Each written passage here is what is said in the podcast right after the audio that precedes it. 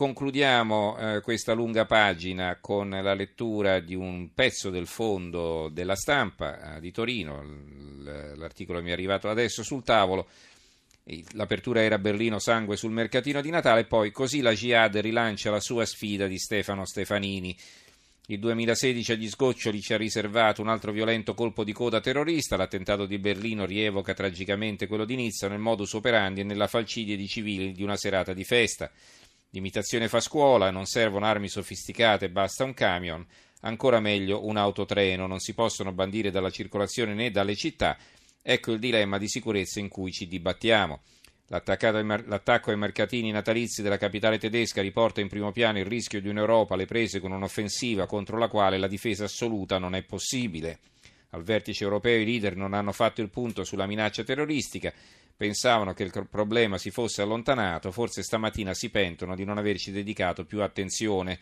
La minaccia non se ne andrà presto. E poi il pezzo continua. Ehm, sempre in un, rimanendo in argomento, eh, beh, per quanto riguarda la cronaca c'è un'altra notizia che era in prima pagina già prima eh, naturalmente di questi due attentati ed è quella della condanna eh, della, della, giovane Fatima, vi ricordate la ragazza eh, della provincia di Napoli che si era convertita e poi era andata a combattere in Siria. La Foreign Fighters Fatima, Foreign Fighters Fa, Fatima eh, condannata a nove anni, l'italiana è scappata in Siria, questo è il tempo, il mattino Fatima condannata, ma i Foreign Fighters rientrano in massa e questo è il commento di Gianandrea Gaiani, anche nostro collaboratore qui sul Mattino di Napoli. La condanna inflitta alla prima foreign fighter italiana, la giovane Fatima che esortava i genitori a raggiungerla in Siria, dove tagliamo teste e presto lo faremo anche a Roma, apre anche nel nostro paese la dedicata questione di come affrontare i jihadisti che ritornano a casa dalla guerra. E poi il, l'articolo prosegue all'interno. Eh, ci sono ehm, altri eh, argomenti che vengono affrontati dai quotidiani, intanto il piano salva banche e l'apertura del sole 24 ore, banche, piano salva risparmio, interventi fino a 20 miliardi, Montepaschi, in bilico la ricapitalizzazione privata, Atlante, fondi eh, pronti sugli NPL, cioè praticamente sui crediti deteriorati, il fondo Atlante, che è già intervenuto per salvare Veneto Banca e la Popolare di Vicenza, interverrebbe anche sul Monte dei Paschi. Decreto in arrivo entro due o tre giorni, copertura a debito. Il governo chiederà al Parlamento di variare i saldi di bilancio. Vedete, variare i saldi di bilancio significa molto probabilmente fare una manovra aggiuntiva.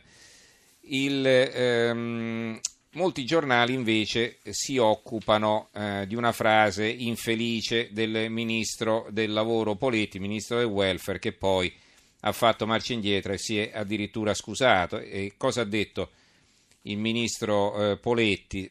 Eh, leggiamo qui sul quotidiano nazionale: cervelli all'estero meglio che tra i piedi. E bufera su Poletti.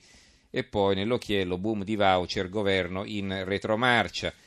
Il manifesto Poletti sui giovani, cervello in fuga, cervello lui, eh. Molti che sono all'estero, meglio non averli tra i piedi, il virgolettato. Libero per il genio Poletti, cervelli in fuga sono pesi morti e fa il ministro del lavoro. Uh, vediamo, mi pare che ci fossero. Eccolo qua, l'apertura della Sicilia addirittura. Poletti, 100.000 giovani via dall'Italia, bene, alcuni non sono più tra i piedi. Frase shock, poi il ministro si scusa, ma è un coro, vada via lui. In Sicilia calo di assunzioni e eh, c'è il gioco di parole nel titolo di Mario Barresi, eh, del, del, commento di Mario Barresi, il titolo è questo, ha la faccia come il cuore, perché scrive alla fine Poletti ha chiesto scusa, mi sono espresso male, allora diciamo che stavolta il cervello in fuga, si spera col biglietto di ritorno, è stato quello del ministro, che ha la faccia come il cuore, nel quale purtroppo non c'è posto per i nostri ragazzi che stanno fuori.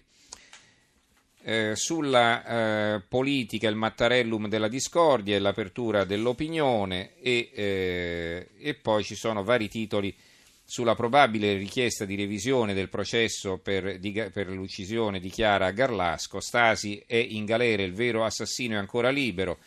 Leggiamo sul Libero e eh, sulla Nazione indagate su quell'amico di Chiara, la difesa di Stasi rilegge il test DNA Va bene, ci fermiamo eh, qui anche per questa sera. Eh, ringrazio in eh, regia eh, Gianni Grimaldi, il tecnico Fernando Conti. in redazione Giorgio Allegretti, Carmelo Lazzaro e Giovanni Sperandeo. Diamo la linea all'Italia che va condotto da Daniel Della Seta che stasera si eh, occuperà dell'innovazione nel settore alimentare. Grazie a tutti voi per averci seguito e ci sentiamo domani sera. Buonanotte.